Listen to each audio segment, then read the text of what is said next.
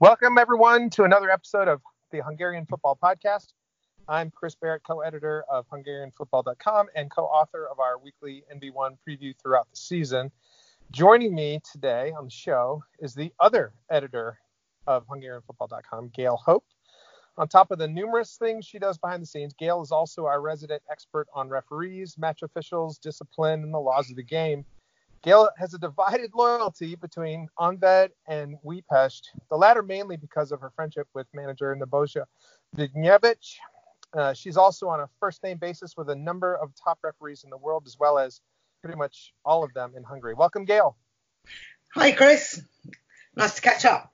Yeah, let's do that. So before we get right to it, can you tell some of our listeners a bit about how you came into your expertise with all things officiating, especially to your aversion to the color yellow? um, first of all, my my love of refereeing started um, many years ago. Um, my stepdad had let me go to a game on my own. Um, I joined in a particular song, um, the "Who's Your Father" one. And when I get got home from football, uh, I had one very furious stepfather who wanted to know what I was playing at and at 13 years old, I was packed off onto a referee course to learn some respect towards match officials. Um, and a love of refereeing was born. Hmm. Um, so I refereed for a few years as a teenager and young adult um, before giving up and kids and that sort of thing came along. But I've continued with um, mentoring and coaching young referees these days. Um, and I'm also a qualified referee observer. So I go out and watch matches and observe referees and mark them. Um, so that that's where my refereeing comes in. It's it's something I've done now for many years, either as an active referee or or bringing on the the next generation of referees. As for yellow it gives me a headache. I hate it. The only place you should ever see yellow is on a banana just as you're peeling the skin off, or maybe on a lemon or on a melon. Certainly not on um, a referee's football shirt. So just in case, you know, Mr. Paul ever happens to drop by and listen in, Ninch Shargo, Mr. Paul, Ninch Shargo. well, and it, you, have had quite uh, quite a few outbursts when you've seen people who ha- have promised you that they were going to wear another color and then ended up wearing the yellow. Um, and they've worn yellow, exactly. Do yeah. you know it's actually statistically proven that referees make more mistakes when they wear yellow? There you go. I knew there had to be something a little bit more than just a feeling there. So these are these are of course my manipulated statistics, but we won't go there.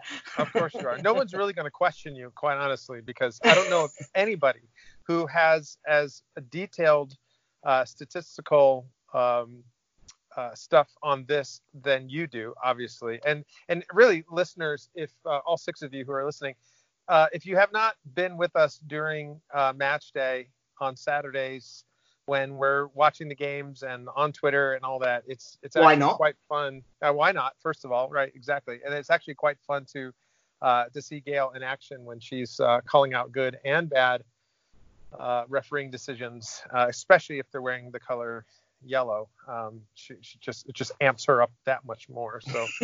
Um, So, uh, Gail, we've talked about this. There's been some changes to the laws of the game this season. Of course, um, uh-huh. even before the season, there's been plenty of normal misinterpretations of some of the rules. And um, I, I, know you wanted, and I wanted to hear your clarification on some of these so we can stop yelling at our screens when the refs are actually doing their job.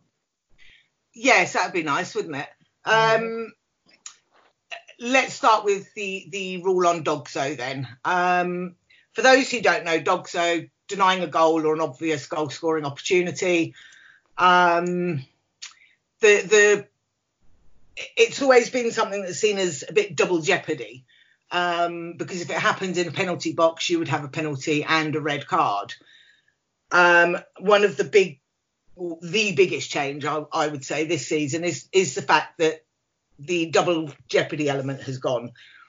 Um, so if if an offence falls within that, and we'll we'll cover in a second what would fall under that. Um, if an offence falls under that and it's committed outside of the penalty area, a red card will still apply because you don't get the penalty. But if it happens within the penalty area, um, the red card has gone for, for in, in some circumstances now. So the, the team committing the foul don't get a penalty against them and a red card. An example of a DOGSO red card, thank you very much, Mr. Iványi, on Saturday. Um, the red card for Puskás. That was a DOGSO red. Um, it was a fairly innocuous challenge. Any if if there had been another defender nearby um, between um, him and the goal, it would not have been it wouldn't have even been a yellow card. But it was the last defender, right. so um, he was bearing down on goal. If without the foul, as as small as it was, he would have been one on one with the goalkeeper within less than a second, which is why he got a red card for not the hugest defence in the world. Mm-hmm. Now, um, the definition of of um, DOGSO is when somebody denies the opposition team either a goal or an obvious goal scoring opportunity by a, um, a handball offence, a foul, holding, pulling, pushing, um, with no opportunity to play the ball, um, with um, it, it it can be a number of different offences. It's not just a foul. Mm-hmm. However, outside the penalty area, like I say, if it's anything, any any of the the criteria, it's still a red card. Inside the penalty area, it's only um, if there is an attempt to play the ball, then you don't get the red card element anymore. If it's a, a holding, a pulling, a pushing, and the defender has no no possibility to play the ball, um, so he's a yard behind the, the, the striker and he yanks his shirt back. Mm. That's a penalty and a red card because he's he's got no chance to, to play the ball. When they go in for a tackle and it's slightly late or he catches him with his, his trailing leg and brings him down because he's attempted to play the ball or has played the ball, he no longer gets the red card. Um, I think it was the Fradi against Ferreira game and there was a penalty. Um, and I had a whole load of Fradi fans straight onto the timeline saying to me, that should have been a red card. And I said to them, well, actually, no, because it was a DOGSO red. You see, folks, last... that's the voice that you'll get if you get on on Saturdays with us. That's that's perfect rendition. Well done. it was like, no, not only did he attempt to play the ball, he did play the ball. And he took him down afterwards. And it was quite funny then watching over the next two minutes, about 30 messages all disappear very quickly off my timeline where they were being corrected by a woman. Um, but, this, these kinds of rules, these they're long overdue, aren't they? I mean, we've seen they are, they are in a number of sports. Ice hockey has changed the way they uh, do penalty shots now and stuff. And and when you deny somebody uh, who who would have would have had a breakaway, that really is fair, wouldn't you say? Oh, add that? completely agree. Completely agree. What was unfair was the element where if a defender slightly mis- mistimed a tackle and is given a penalty away and then gets a red card as well for for a, a, tackle that he would not get a red card anywhere else on the pitch for. Um, if it was a sort of foul where where he would get a red card anywhere else on the pitch, he will still get that red card. But there are some, you know, it's you know what it's like. They go in and it's just the trailing leg, and it's the slightest of knocks, enough to take someone down though. It was a bit unfair for a, for a, a penalty and a red card, so so that has gone. And embellishment plays a part in that too, because we know just how much, how slight of a touch. And you'll see some guy look like he just had his hip displaced and he falls to the ground in agony, rolling three or four times um, that trailing leg sometimes seems to have a lot more quote unquote power when when well, it is oh, a denying full Um, yes. I was always taught when I was a little young face face fresh fresh, fresh faced referee um, if if they go down and roll 300 times, there's nothing wrong with them. Mhm. Um, if they go down and don't move, then you worry. Mhm. A player who is genuinely injured does not roll 75 times. Um, Mm-hmm. And they do not hold their head when they've been kicked in the ankle either. Right. Um, and this is one of the things that makes it incredibly difficult for referees. Um, people complain about accuracy levels, but when you've got 22 players who spend 90 minutes trying to con the referee into giving them a decision, whether it's something simple like putting their hand up when they've just kicked the ball out for a throw in, going our ball ref, Right. to to to rolling three quarters of the way down the pitch, or making sure that that tackle by the halfway line they actually land right by the penalty spot. Um, it makes it incredibly difficult Be- because instead of a referee just having to think foul yes no card yes no, they now have to think foul or embellishment, foul or dive. Right. Hmm. Then they start thinking on the foul. Then they have to start thinking on whether it's card. All the time that players throw themselves to the floor, cheat. I will use the term cheat. Use whatever gamesmanship tactics that they can. They have absolutely no course to, to complain about referee decisions because they are the ones who are making it impossible to referee a game. Um, because of their, their own dishonesty, not because of referees' dishonesty, because of their dishonesty. Um, so, they, you know, let's, let's have some honesty, players, please. Um, but yes, it, it, it does make it very difficult. Um, and of course, supporters, you see your player go down, and it's immediately it's a Mhm.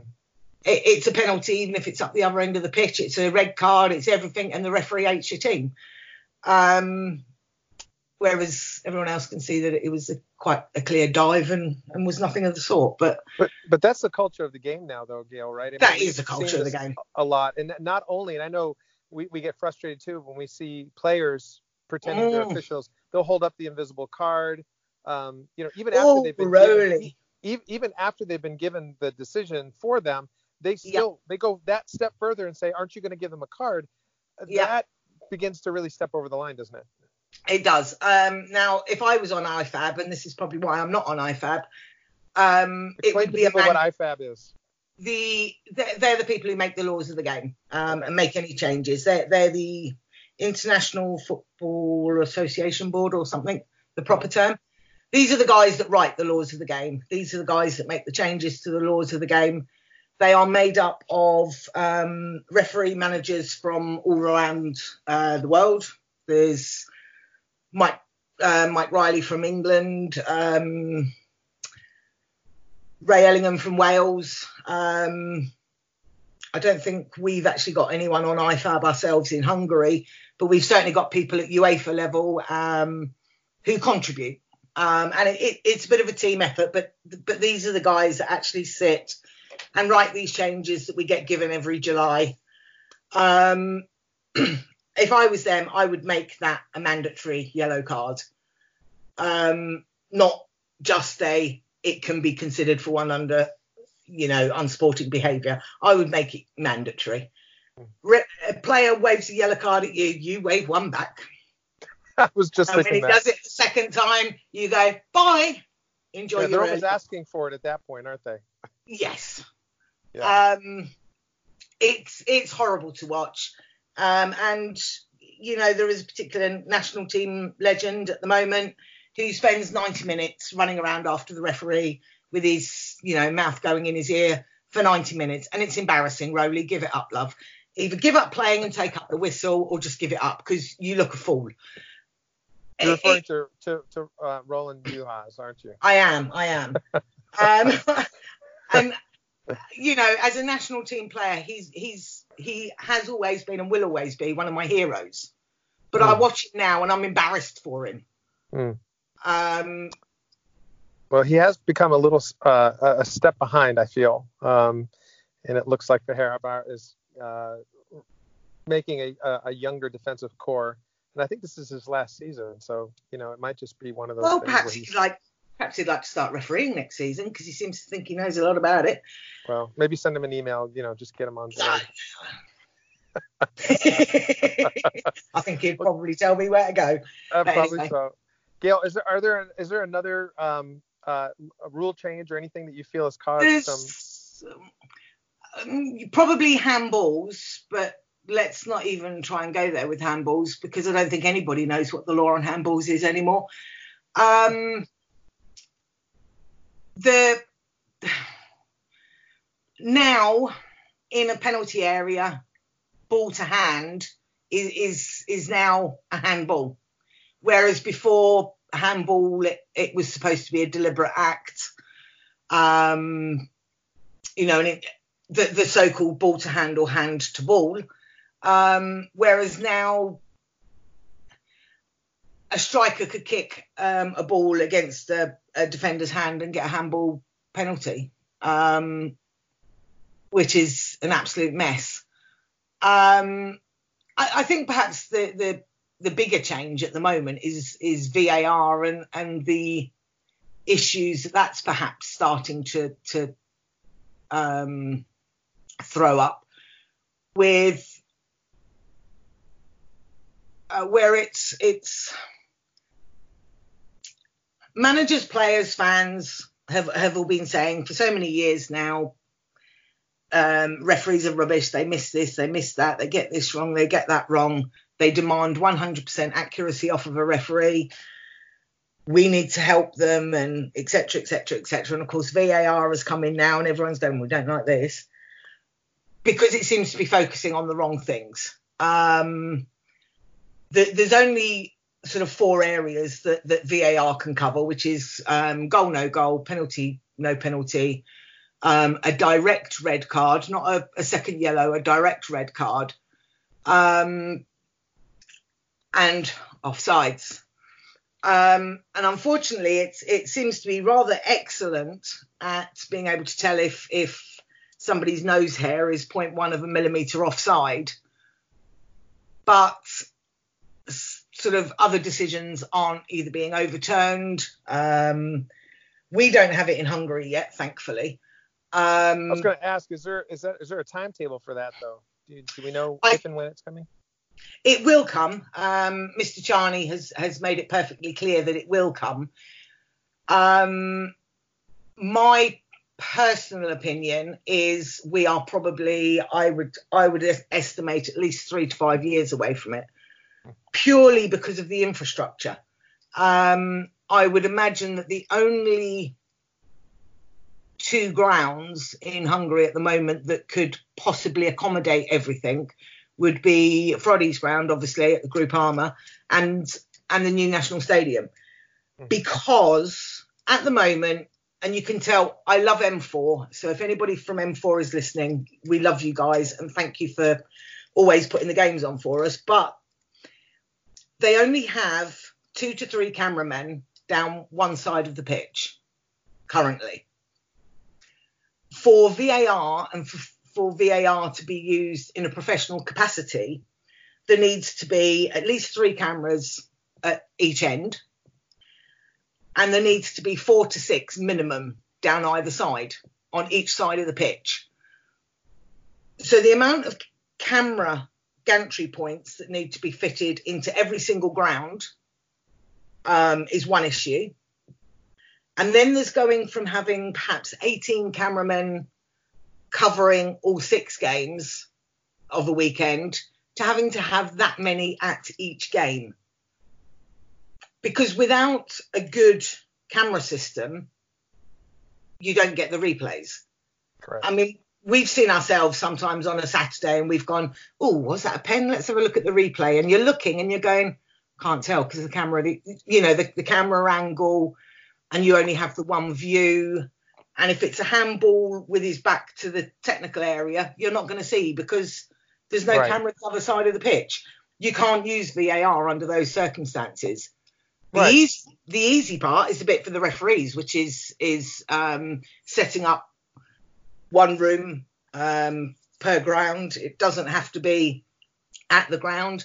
I'm pretty sure there's a, a corridor somewhere at, at um, there that they can have six little offices with all the required television screens in.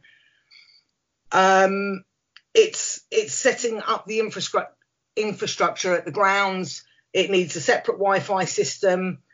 It needs to be a very strong, very stable, very high-powered um, Wi-Fi system for the um, images from all of the cameras to be bounced back to wherever the room is.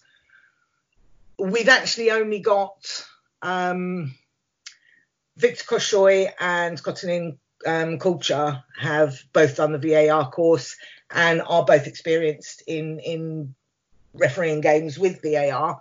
Um, from the Ladies World Cup, um, and Victor, we we virtually lost him off of the NB1 at the moment. He's he's in China and Saudi Arabia um, with the VAR system.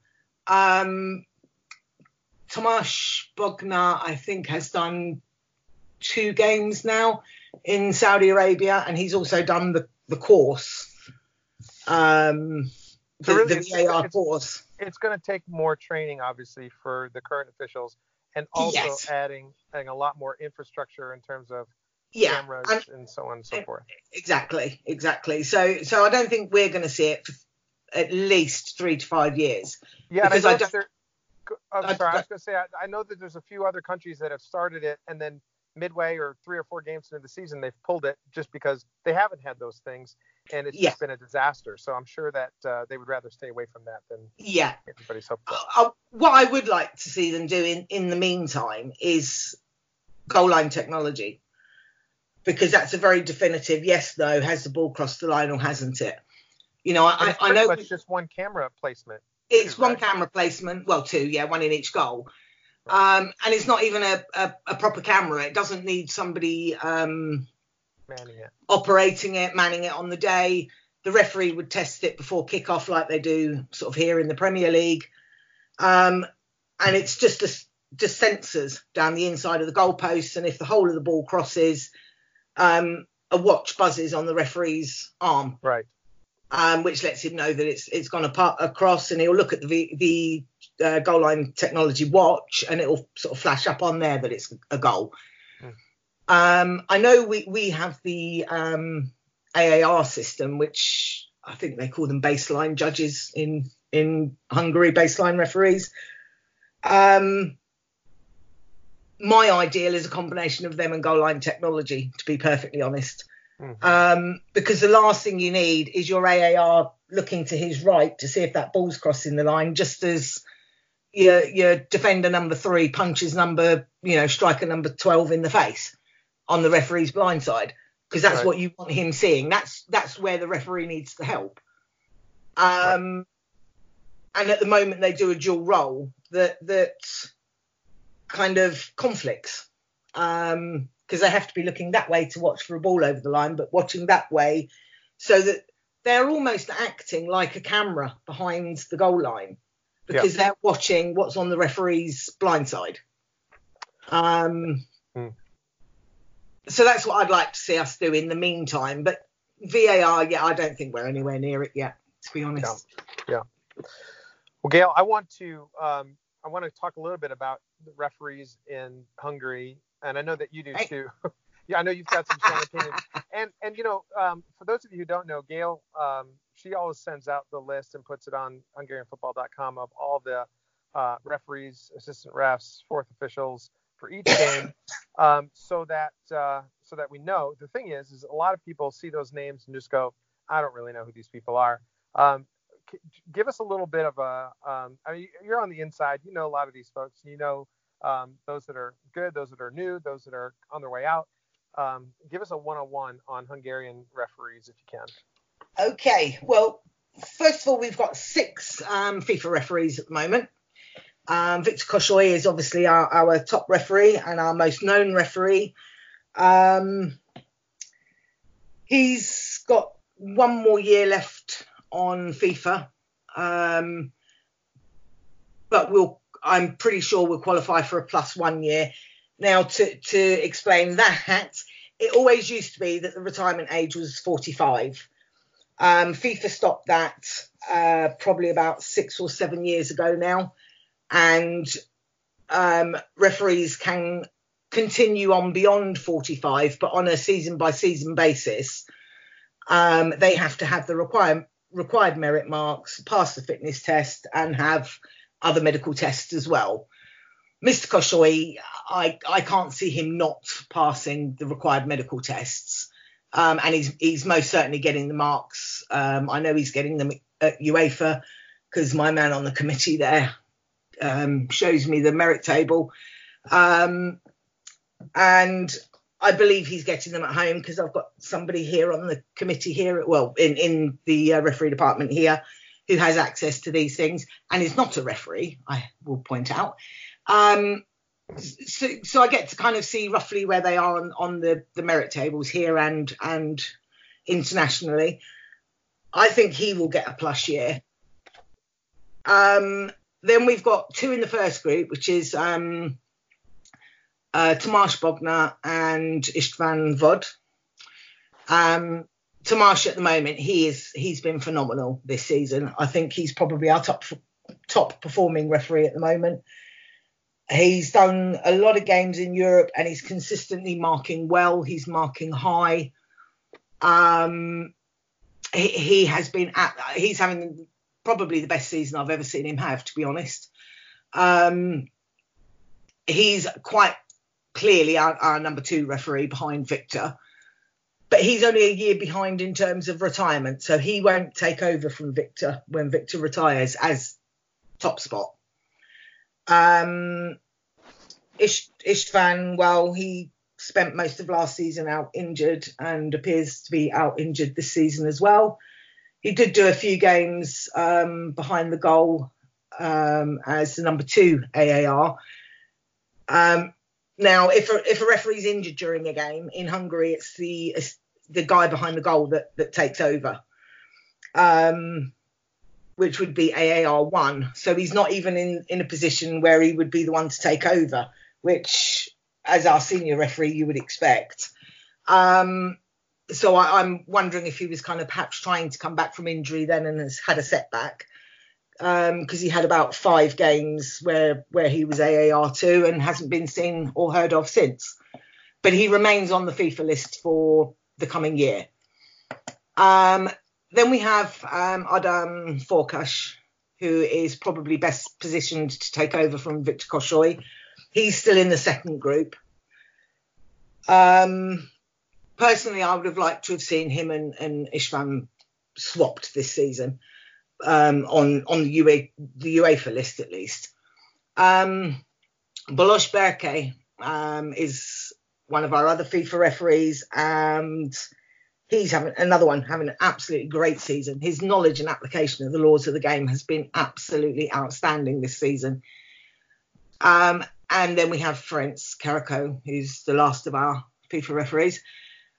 NB1 referees, we've got um, we've got the old guard, which is Solymosi Peter, who is my favourite. For anybody who doesn't know, Solymosi Peter is my favourite referee, and he can do no wrong. Don't ever slag him off to me, or you're in big trouble.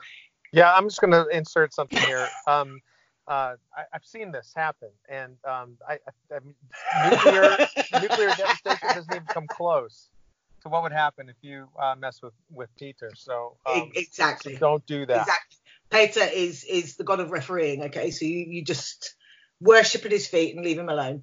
The he, lovely, um, the, the lovely, the lovely Mr. Solymosi. Yes. um, moving swiftly along, I'm now in trouble.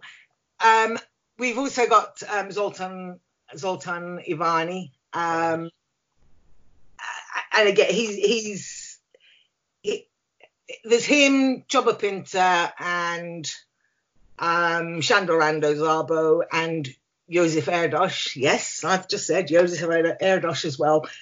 Those five are our middle, reliable, safe pair of hands. None of them are spectacular referees, apart from Peter. None of them are spectacular referees. They're all good, though. They're decent. And nine times out of ten, they get the calls right. They're steady they're reliable. You know what you're getting with them. Um, Tell us the ones or one or two that you would just say if their name is on the officiating sheet, you're just covering your head. We, we went past them in the FIFA list. we did. We did. Did I miss them? We. I tried to skip by one without even mentioning his name. so you're telling me you don't want to answer my question? Um, I am not a fan of um, Istvan Vad or Ferenc Karakó. And is that mainly because of political reasons, or is that because of their inability to really bring the laws of the game to a certain standard? Uh, in relation to um, Istvan Vad, I would say if if his talent and ability um, was even a hundredth of his perceived arrogance, he would be an okay referee. But it's not. Um, and Karakó, I think. Karakó had an incident last year where he, where he sent Kirai off, um, and there was a bit of hoo ha over it um, with um, allegations of what had and hadn't been said, and Kirai's ban was subsequently reduced when. Um, yeah, that was the thing. That was an integrity decision. That was right? an integrity decision, and for me, from that day forward, he has lost all integrity in in in the eyes of players, in the eyes of managers, in the eyes of everybody in football. Mm. Um, because what he says he heard certainly isn't on the recording of uh, on the headset. That's right. Um, or what he thought he heard, shall we say? Um, now, for me, it's an integrity issue every single time now with him because every time he makes a decision, his integrity is called into question, um, and he's got nobody to blame but himself for that. Um, that and the fact that he's not very good he's not consistent enough. Um, he has more bad games than he has good games. When he has a good game, he he he has a very good game, and I can see where the original potential with him was. But um, he's he's not settled down. He's not found a consistency. He's either too lenient or he's too strict. He hasn't found that balance in the middle. His decision making is inconsistent. What's a foul one minute isn't a foul a second later, and you can't have that for a FIFA referee. Right. Um, you can't have it for an NB1 referee, let alone a FIFA referee. Um, yeah. Is is there is there one or two um, that you're kind of hanging your hopes on as uh, talented young? There we have no, not just one or two. We have three. Okay. We have three young referees at the moment. Um, please forgive my pronunciations here. Um, Gergő uh, Bogár. Um, he, for me, is Michael Oliver of the NB1. He is a phenomenal young referee. He's in his second season now on, on the NB1, and he is absolutely fantastic. 27 years old, and he referees with with far more maturity. He's still making some mistakes that that are getting less, but him, he he for me is probably our future elite referee. And then we have um, Adam um, Piluk and Bence Csonka, uh, who Adam made his, his debut at the end of last season and has had three games this season. And um, Csonka made his debut this season. Adam, I think, is 31 and Bence is 27, 26, 27. So these these three will be the, the three that are replacing Mr. Kassai, Mr. Bognár, and um, Mr. Vad when they retire in the next three years. Um, these are, yeah, these three are very exciting. And Berke, of course, who's already got his FIFA badge. Um, and I think is probably our best all-round young referee at the moment. Absolutely phenomenal. So overall, do you feel a, a positive trend in uh, terms of ability? Um, uh, when, when, you look to Hungary and you see the officiating standards, are, are they um, are, they increasing? Do you feel like do you, do you feel pride in what you're seeing there? If you'd have asked me that question this time last year, I'd have said to you no. But this year, yes. there, there seems to have been a change over the summer. I don't know what what what it is, but uh, you know, Mr. Puhl and, and the referees department have are really starting to focus on our youngsters. They've stopped when they need an extra referee in the NB1. They've stopped bringing back people like um, Adam Radvani, Adam Nemeth, who are reasonable NB2 referees, but they are not NB1 referees. They've stopped putting them on the games and they've started to use um, Bogár, um, Pillock, and, and Csonka, who are th- three fantastic young referees. These three are our future. So, yes, this season I'm, I'm feeling really, really positive. There seems to have been a change in I don't know what the word would be, just a change in focus perhaps. Mm-hmm. And it's whoever's coaching these these three young referees is doing a really good job with them. He's doing a fantastic job with them. Um, we've already got um, six young um, assistant referees on the FIFA list. Um, so in I would say in three to year, three to five years time, our FIFA list is going to be completely different to what it is now. And we've got some very, very exciting youngsters coming through that are going to join up with these exciting young assistant referees we've got. So yeah, I think it's I think it's very, very positive at the moment. You said you had a, a closing comment or something you wanted to say. I did. Shirt count. The most important statistic of this season. Yes. In 95 games, 36 black shirts, 28 blue shirts, 23 red shirts, and only eight vile shirts. Vile equals vile. That that yellow. Yeah. so um, Mr. Paul, thank you very much. Can we keep that up, please? But if we could have minus eight on the eight next in the spring season, I'd be very grateful. Can you tell us who was the biggest uh, perpetrator of the vile shirt? Zoltan Iványi. Oh, there you go.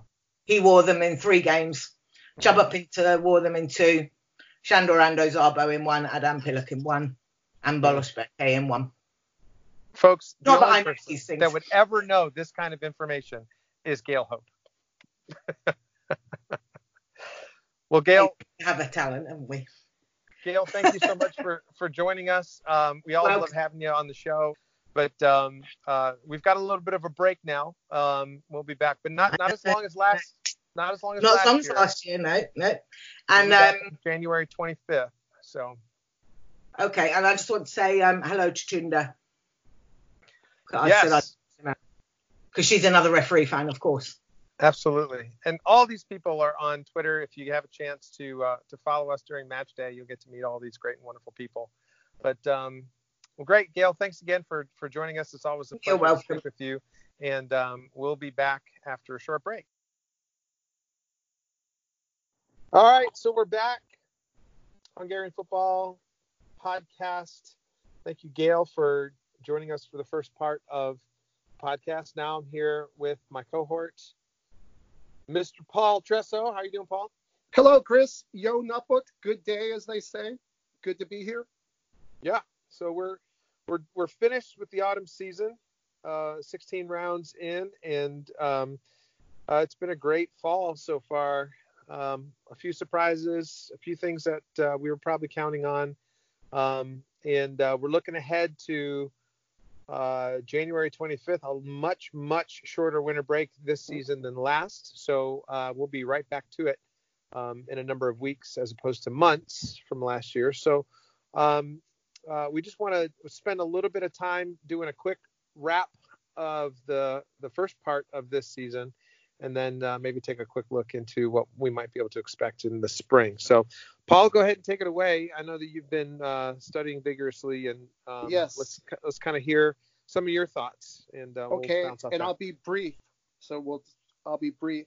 So we'll start we'll start at the top. Ferencváros, of course, we know first place, uh, game in hand uh, very impressed with with them playing on the two fronts. They came so close to moving on in the uh, Europa Liga, and in in NB Egg, they're they're doing a great job. First place, as I said, with the game in hand. Uh, they did a good job in the fall of not losing those silly points, I'll call them, that uh, Fehérvár lost last season. And I wanted to make a public apology to David Sigér. I have I had been a little down on on him this season, uh, but he has done a great job. Uh, late bloomer, 29 years old, uh, maybe five foot five in, in, his cleats, but big heart and fearless player. So public apology to Mr. Sigér. And that's kind of what I have for Ferencváros, uh, quick and easy. Yeah, you know that I I, I watched the end of the game uh, against Ludogorets, and um, it, they never quite seemed like they were going to get there, but um, it was nice to see that they could get the draw at the end. Um, but you know, I don't think that that was the um, the the priority for Rebrov. Um, you know, I think if they would have gone through, that would have been amazing, especially mm-hmm. for Hungarian yes. football. But you know, one defeat in 15 league games wow. Um, is pretty impressive, fighting on two fronts. They are out of the Magyar Kupa, but they, yes. Um, yes. but they definitely uh, have it all to play for and no distractions in the spring. So that should be interesting. I, I really feel like they have to be the favorites and the front runners. Yes, definitely. And then then we go on to second spot. We have uh, Fehérvár, basically a tale of two seasons. They they start out the season very well. They looked like they were going to get a hold of the uh, title chase at the start, and then recently, I I just have to ask myself what happened. Um, we had we we said goodbye to a manager. We said hello to a new old manager, and not quite sure what's uh, happening to Fehérvár. Uh, what do you think, Chris? What has happened to these uh, to, to this squad that last last year in the Europa League did so well? Yeah, I, I, I well, I'm not sure. I, I think um, Carrillo's only he's only been there for two games. Yes. Uh, three maybe, and um, I I really think it's going to take this transfer window to kind of get his hooks into the team, um, especially going away to training camp and getting the players to, together. Um, you know, they're they're they're offloading a couple players. I don't think um, Danilo Pantic is going to be is going to return. He's either going back to Partizan or Chelsea. I'm not sure, but um, you know, so so I think he's going to try to make it his team going into the spring. And I still think they're a really strong team. They have a lot of talent. Um, and again, probably favorites to really be the only team to challenge Fradi at this point. But yes, um, I, I think they're still a good team. I think they're still going to do well. And then two two last players there. Uh, I'm not sure in the theme of what happened. What happened to Marco Futács and Armin Hodzic?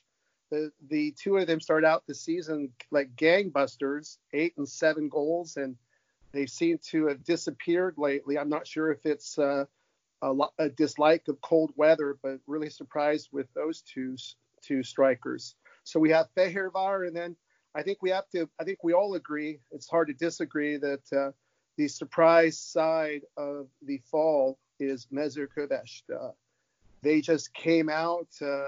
Attila Kuttor, the the manager, you you would have to say he's the manager slash coach of the year so far.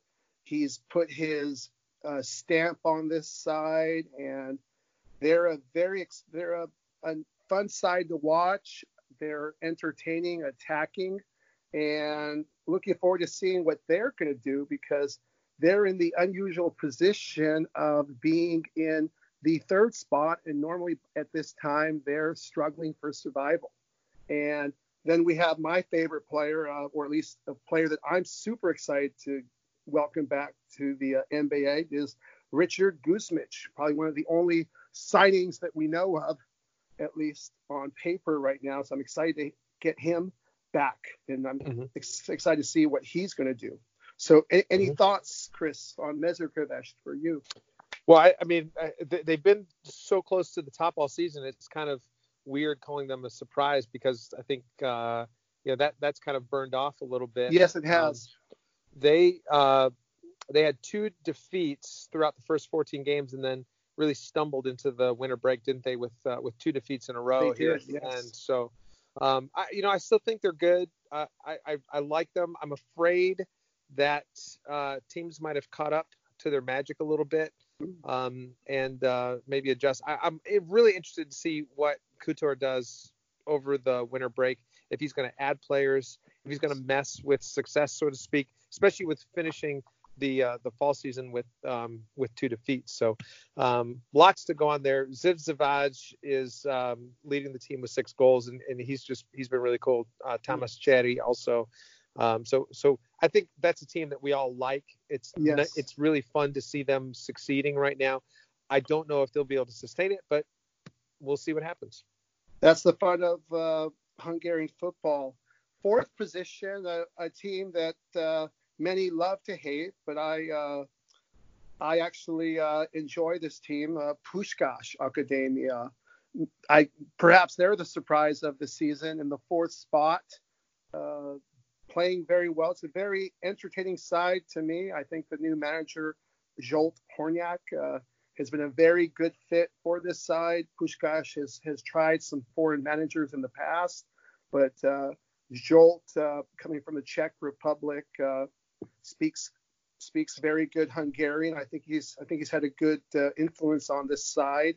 Uh, if, for example, if you look at Ezekiel Henty, seven goals, four and zero. So that's seven goals, four yellow cards, and zero red cards. So I hope I did good research on that one, but I made sure to to check that one. So he's played very well. So I like how Zsolt and Ezekiel seem to have a connection there.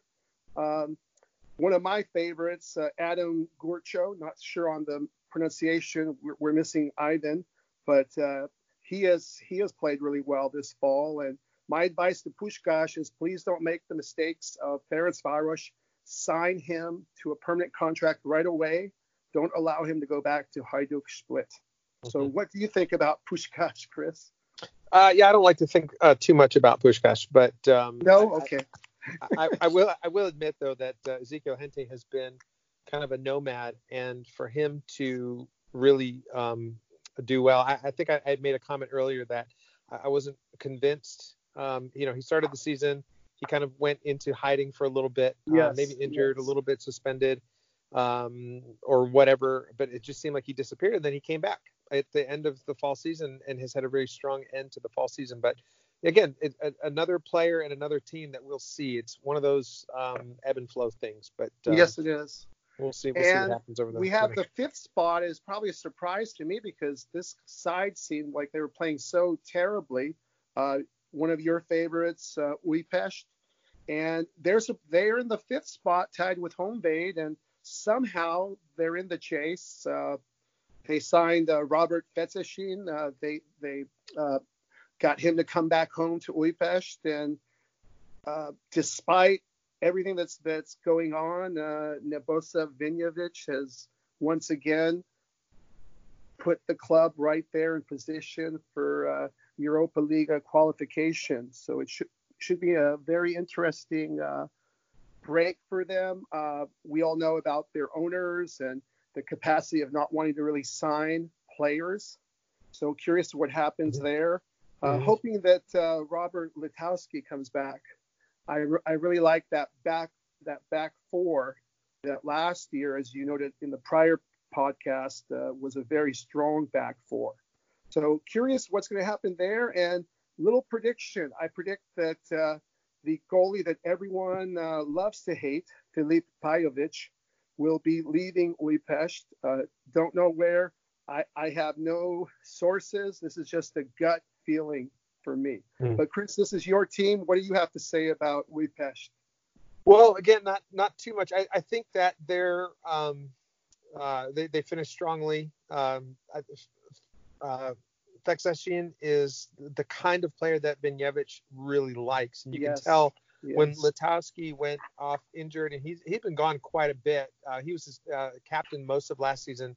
Succession came in and has really taken taken that role over really well, and he's leading by scoring. You know, you had yes. someone like um, and we'll get to this, I'm sure, but um, but Daniel Böde, who came in, was supposed to really kind of do that with Paks and and didn't. But Feczesin has come in and really done that. He's got eight goals. He's leading NB1 and and really um, uh, has um, impressed. I think so.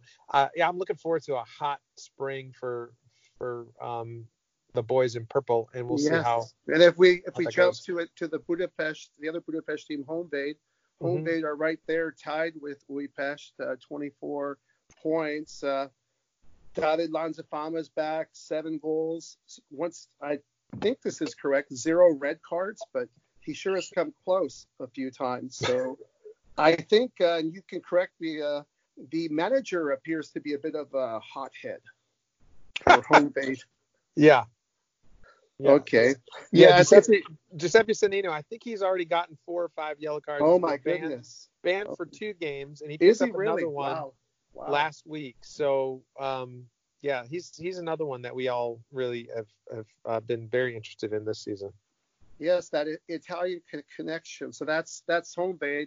Quick on Honvéd. Uh, Kisvárda, I'll be quick on Kisvárda. Uh, they basically limped into the break.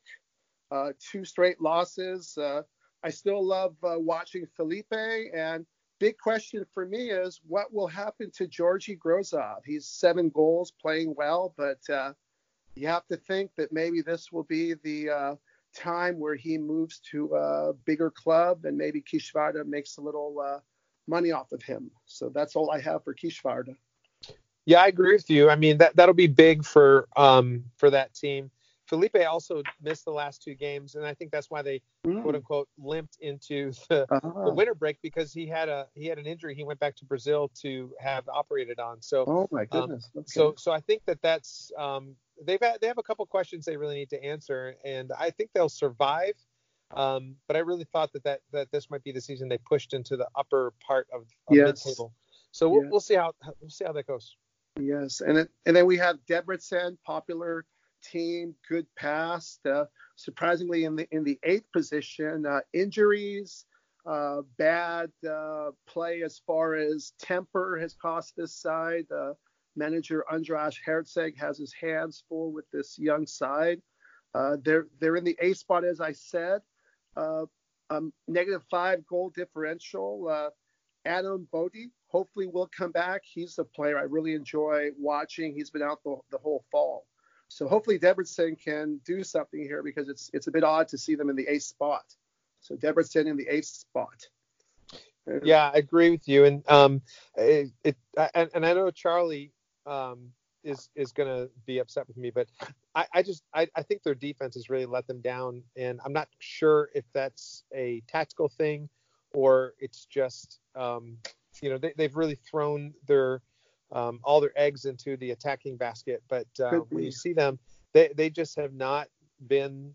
They're a talented squad. There's no doubt about it. I don't know why it's not coming together, but um, hopefully Herceg will make some adjustments and um, you know they, they hopefully play to their potential because them being a poor team in this league I, I don't think is ever a good thing. No, it's um, not. No, and because uh, like you said that they're they're a team with a, a good following uh, of supporters and I think they really need to be up there. I, I would hate to see them um, relegated. I don't think that's going to happen, but um, it's just been a uh, been a very disappointing first half of the season for them. Yes, it has. And then speaking of clubs with good followings, probably the second uh, club in terms of fan followers that attend games, Diósgyőr from Miskolc, uh, Tomasz Feczkó came in for uh, favorite uh, Spanish coach, Fernando, uh, but he has just brought life into this side. Uh, they're playing much better, but goals are still a problem here. They're, I believe, they're the second lowest scoring team in the NBA with uh, 16 goals. Only Kaposvár is uh, has scored less goals, so they're still fighting, but they're they're a bit higher than normal. Normally, normally at this time they're bottom two and fighting for life. Now they're a bit above the zone, but of course still still have some concerns there. So what do you think about Diósgyőr, Chris? Yeah, I, I really think um, the their manager um, deserves this shot. Feczkó has been um, someone who I, who I think a lot of us feel was un, unfairly sacked um, from MTK last season. Yes. And yeah. uh, he's he's come in and, and, done really well. I mean, their leading scorer, Shestakov, has three goals. yes, yes. If, that's, if that tells you anything. So, um, but um, you know they're they're playing a lot better under Feczkó, and um, again another another team that I think it'll be vital for them to get a couple of of good players um, and adjust over the over the winter uh, winter break. But you know, again, I keep saying this. We'll see. anything yes, can happen. Yes. Anything can yes. happen. And speaking of that, anything can happen. Uh, last round, the bottom three sides all won, which was quite amazing. Uh, Paks, Paks and uh, Zalaegerszeg, two straight wins in a row. So that's quite uh, quite a feat there to pull those teams up. Paks, uh, I, I, was about to bury them. Uh, the shovel was out. I was ready to bury them. I I, I do like them because I'm intrigued by their their their all Hungarian uh, style as far as what as the players they have. I find that interesting in the league. It's not done commonly, but uh, they're still alive. Uh, I know your boy Janos Hahn uh, went into hibernation. He seems to play play better in warm weather. Perhaps we'll see him in 2020. Uh, Norbert Krimbesch, ex uh, Debrecen player, I I thought he's played very well. And then there's that uh, bull of a man who is from Ferencváros, who uh, plays for Paks now and very, very, uh, I can't even describe what type of seasons uh, Daniel Böde has had. Uh, what do you think, Chris Paks? I'm not convinced. I think that, um, yeah, they did finish with a little bit of a flourish. Uh, it'll be interesting to see if they keep um, the, their interim manager, their um, their youth manager. Yeah, I'm I'm guessing that they're going to uh, appoint somebody over the winter, uh, somebody who's a little more seasoned. But um, you know, it's it's hard to say. It, this is a team that really is kind of an enigma to me, um, and uh, I do think that if they if they don't if they don't do well, if they don't stay up, um, you know, it, it, could be a long fall for them, as as Ivan pointed out last time we spoke. But yes, yes. Um, but you know, um, uh, th- there's there's there's quite a few question marks there, and hopefully they'll be able to make some adjustments over the over the winter. I'd hate, think, see, I'd hate to see them go out. Me too. I would really hate to see them fall. And I think the next side, both of us have a have uh, like this side. I think we re- we refer them refer to them as our girlfriend, and that's uh, Zalaegerszeg. I'm not sure which of us she likes better, but we we both like Zalaegerszeg. Uh, they they ended the first half uh, two wins. Uh, this is a very young team. I, I have not gone through and averaged the age, but uh, I would guess that Zalaegerszeg is one of the youngest teams in NBA. Um, and they, they they do have a lot a lot of young Hungarians. The older players in their early 30s tend to be the foreigners. Uh, we both enjoy watching Ikoba, uh, the American, and but I've been a little disappointed with him because he seems like rather than using his technical skill, which I think he has, I sort of call him the bulldozer because he sort of just attempts to bulldoze his way uh, through players. Maybe it was just the few times I've seen him play, but he has a lot. Of, he has a lot of skills. I'm anxious to see him maybe having the whole winter there. Uh, as you said, it's shorter, but seeing him develop because he he is a young man. And uh, probably my surprise in negatively, Stieber. I can't. I'm, i thought Stieber would have much more of an impact on this side. He's still only 31. But uh, what what do you think, Chris, about Zalaegerszeg? I think you covered it pretty well. Um, I, I, I do like Ikoba. I think um, um, another training camp with them. You know, this is his first season overseas playing in Hungary. I'm hoping that he's getting the language, but he did score last game, um, which he'd been in a drought a little bit. Um, he is your your quintessential target man. He's big, he's strong, yes, he's he's yes. going to create space with his body. So um, you know, I don't mind him playing like that. But you're right. We've seen some uh, highlight reel stuff from him where he's yes. curling balls from outside the area, and, and you know, perhaps if he mixed it up a little bit. Um, but no, I do like this team. Uh, they've been really fun to watch yes, this fall, have. and um, you know, hopefully that continues. Um, it would be a travesty if they uh, go back down because I feel like again, they're a team that's really put it to a lot of the better teams and have been very um, unfortunate in terms of results at this point. Yes, because I I believe if I'm looking at correctly, their goal differential is plus one. Yeah. So, which is quite amazing to be in the 11th spot. Mhm. And if we go from plus one to minus 17, we're at Kaposvár, uh, nine points. Uh, they've beaten Debrecen twice. So sorry, Charlie. Uh, they clobbered Debrecen 4 1 in the last round. Uh, hopefully, they can continue that mom- mom- momentum. I don't. I like Martin Adam. I think uh, Ivan made had some really good uh, technical analysis of Martin. Uh, this side, while I don't know much about the players, and I'm not sure if I'll have time to learn the players, they do have heart. So this Mhm. side always battles. There, and this side will battle till the end. I think they'll be sort of a team that we had last season with Haladás, where they have they have so much respect for the game and their their team that they will battle to the end. And I don't think they'll lie down. They they may be eliminated early, but I think they'll fight till the end. So that's Kaposvár. Yeah, and their win uh, this past weekend over Debrecen was, um, you know, it, it wasn't as surprising as as I think some people would have thought. They they have been playing well. They played at home. Um, Debrecen has been really dis- disappointing. So Yes. um, to see them get that win, I think, is a huge boost going into the winter. Um, I don't think they're going to survive, but it, No, it, it's, I think it's just it's it, it's just a good reward for them just kind of sticking to it. And they do have some good players, you know. Um, but yeah, I think I think they're they're going down for sure. They do. They do. So I, where do you want to go now? We've we've covered them all. Yeah, I wanted to. Uh, there's a couple of trends that that happened over the fall that I just wanted to bring up, and um, um, you know, at the beginning of the season, we we always like to kind of see, um, you know, what where, where are we heading with this league? Um, you know, is it improving? I think one of the most encouraging statistics is attendance. Um, the average attendance right now, after the the first 16 rounds minus one game, is um, 3505. So 3,505. Uh, the lowest um, attendance we've had is still a, is still four figures, still 1,018. That was at Puskás at the weekend. Um, just to give you a little bit of a flavor, um, the starting um, the 2016-2017 team, the average attendance was around 2,700. The year after that, it was around 2,900.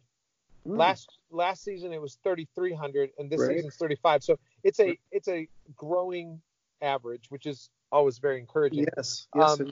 And the other thing is is that the lowest attendance was around 250, 300, 300 the last three years. Our lowest attendance, um, our lowest attendance, the, the league's lowest attendance Yes. is still over a grand this season so far. That's really encouraging to me, and I think Yes, that that's, is. uh, that's going to be good moving forward. Um, here's another really interesting thing: is um, the away team so far this season has won 43 percent Mm. of the time. So if you look at home wins, away wins, and draws, right now after 95 games, which is you know um, 16, almost just about 16 um, rounds, Yes. 41% of the time you've seen the home team win, 43% of the time the away team has won, and there's been uh, 16% the rest have been draws. It's Wow. the it's the smallest uh, number of draws in the first half of the season as far back as I can go. Um, just just to give you a little bit, last season at the end of the season, 51% of games were home wins, only 24% away wins. So I have to ask the question, what's going on? you know, we, we've we've almost doubled the amount of away wins in the first half of the season, and um, um, it's just one of those things where I'm like, this is, I mean, it's it's not a small increase. Something's it's not. happening this season where the away teams are getting the results, and I'm not quite sure uh, what that might be. Any idea? I don't know if I could help you out there. Uh, just looking at the table, I'm noticing a lot of green streaks for the away games, hmm uh, where the the sides are winning two, three, four matches in a row. Uh, there's the uh, there's the Diósgyőr curse in Budapest, which normally they go to Budapest and they come they leave uh, with a huge defeat. They they surprised me a, a few rounds ago and defeated Újpest 2-0 on the road. So I have no explanation either, Chris. I don't know if it's these uh, if these uh, nice stadiums are giving the visitors uh, great treatment. Uh, no, or it could be a lot of these sides are, are not really playing at a quote home stadium. Uh, we have. Yeah, and, yeah, you're absolutely right. I was gonna, I was, I was about to go there, and you stole my thunder. But oh, I'm sorry. Going. Well, go no, ahead. you're perfect. Steal it back. No, no, you're you're perfect. Go ahead. Well, just you know, we have uh, home Honvéd, who is playing at MTK's prison stadium, so they seem to be playing better away. But then recently, they have not lost in their last, at least their their last five uh, home matches.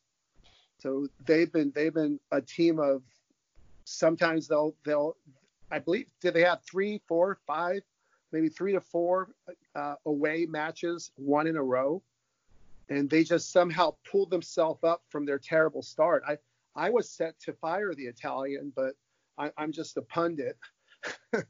so what what do you think, Chris? What's uh, your your uh, no, I think you hit the nail on the head. I, I, think the entire se- the the entire league is suffering from an identity crisis in terms of where are they going to play the next game.